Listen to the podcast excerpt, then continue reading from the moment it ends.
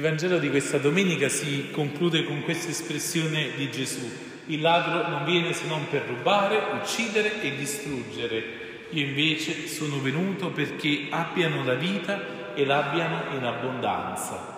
Il desiderio di Dio nei confronti di ciascuno di noi è che noi possiamo trovare la vita, che noi possiamo trovare quei pascoli dove possiamo appunto trovare quell'erba fresca o chi in qualche modo si accontenterebbe semplicemente di una vita biologica in cui vanno avanti i giorni senza un senso, senza un nutrimento, senza una gioia, senza un'esperienza bella in cui possiamo dire ma che bello questa giornata, che bello ciò che sto vivendo, quello che il Signore casomai mi sta donando e vivere nella bellezza, vivere nella gratitudine per il dono della vita ricevuto, ma nel dono anche di quella vita che il Signore ci dà che diventa abbondante, cioè diventa eccedente, diventa qualcosa che non custodisco e non trattengo semplicemente solo per me, quasi un dono da difendere gelosamente, no? quando abbiamo poche risorse non diventiamo più generosi, ma forse diventiamo ancora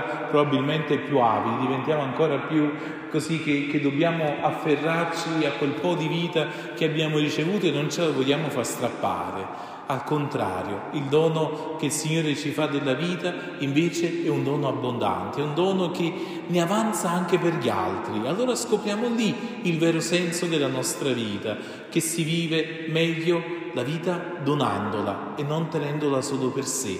E questo è ciò che il pastore vuole fare per il suo gregge e ascoltiamo come Gesù inizia questo discorso sul buon pastore, o meglio sul pastore bello, dopo che ha guarito un uomo, un cieco dalla nascita e che quest'uomo, perché aveva fatto la sua professione di fede, era stato cacciato via dalla sinagoga quasi come un po' una porta sbattuta in faccia. Spero che nessuno di voi abbia fatto questa esperienza di trovare una porta chiusa in faccia. Forse quando si è piccoli e si gioca un po' per scappare, no? uno si tira le porte in modo che uno non, non, viene raggiunto e può continuare un po' a scappare a fare altro. Però eh, l'esperienza della porta chiusa è l'esperienza di chi invece trova un muro davanti a sé.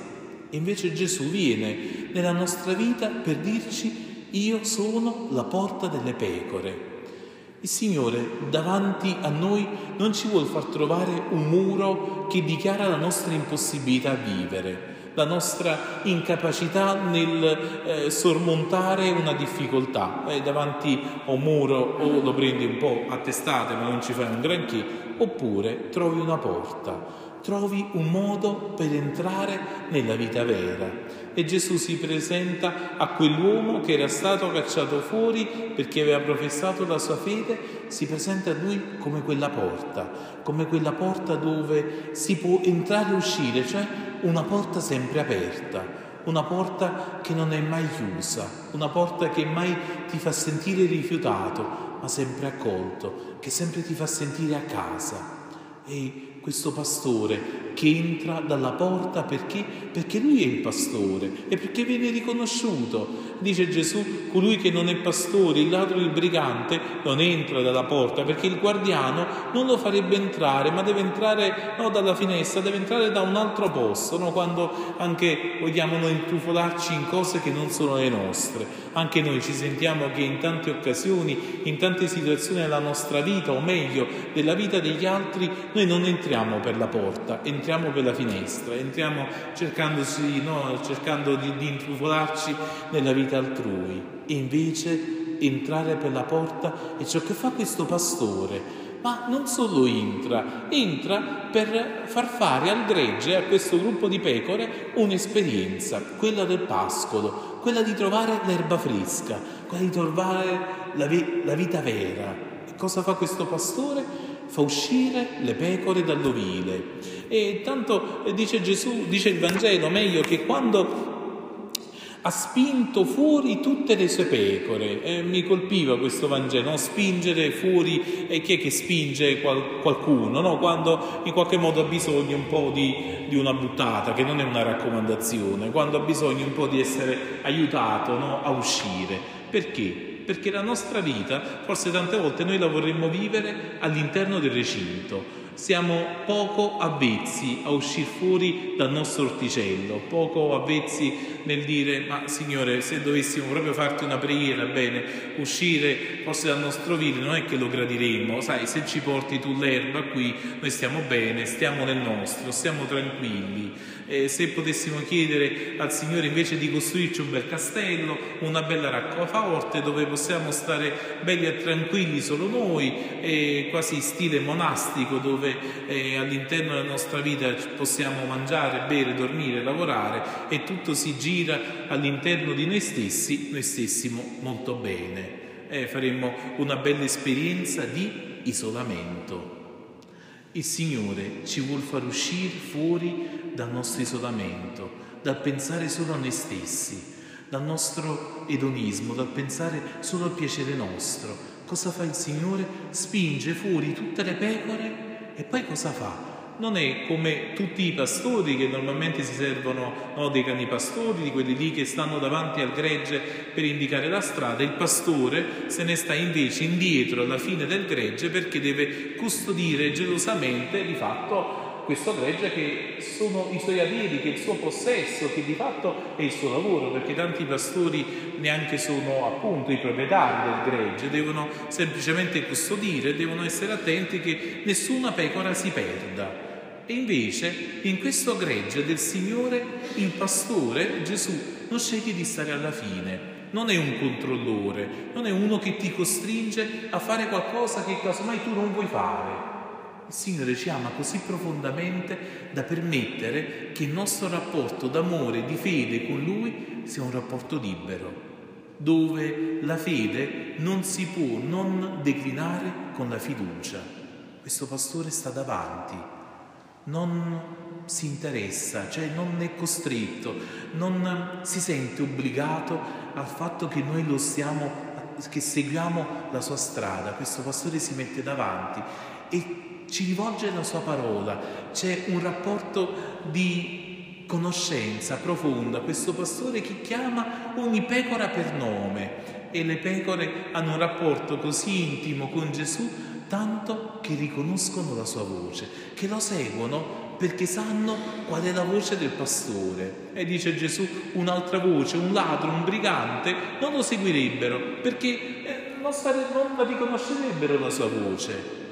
Quanto è bello non poterci fermare la nostra vita e dire ma il guardiano, qual è il mio cuore, quale parola sta facendo entrare nella mia vita? Chi sto seguendo? Sto seguendo una parola bella, una parola che mi sta portando quella vita, una parola che mi sta portando su quei pascoli erbosi o al contrario? Sto forse perché ho iniziato a confondere qual è la voce del pastore, forse sto iniziando a seguire la voce di un ladro, la voce di un brigante, la voce di chi invece la vita me la vuole togliere, la, la, la voce di una persona che invece si vuole solo, casomai vuole solo sfruttare, casomai vuole solo la mia lana, casomai vuole solo la mia vita, vuole solo la mia carne, ma non mi sta dando lui la vita vera. Quanto è importante che alla porta del nostro recinto abbiamo un guardiano esperto che il nostro cuore permette solo alle parole che vengono da Dio di lasciare gli spazio nel nostro cuore. Allora iniziamo a entrare in un rapporto così bello, intimo, profondo con il Signore che ci sentiamo liberi di poterlo seguire.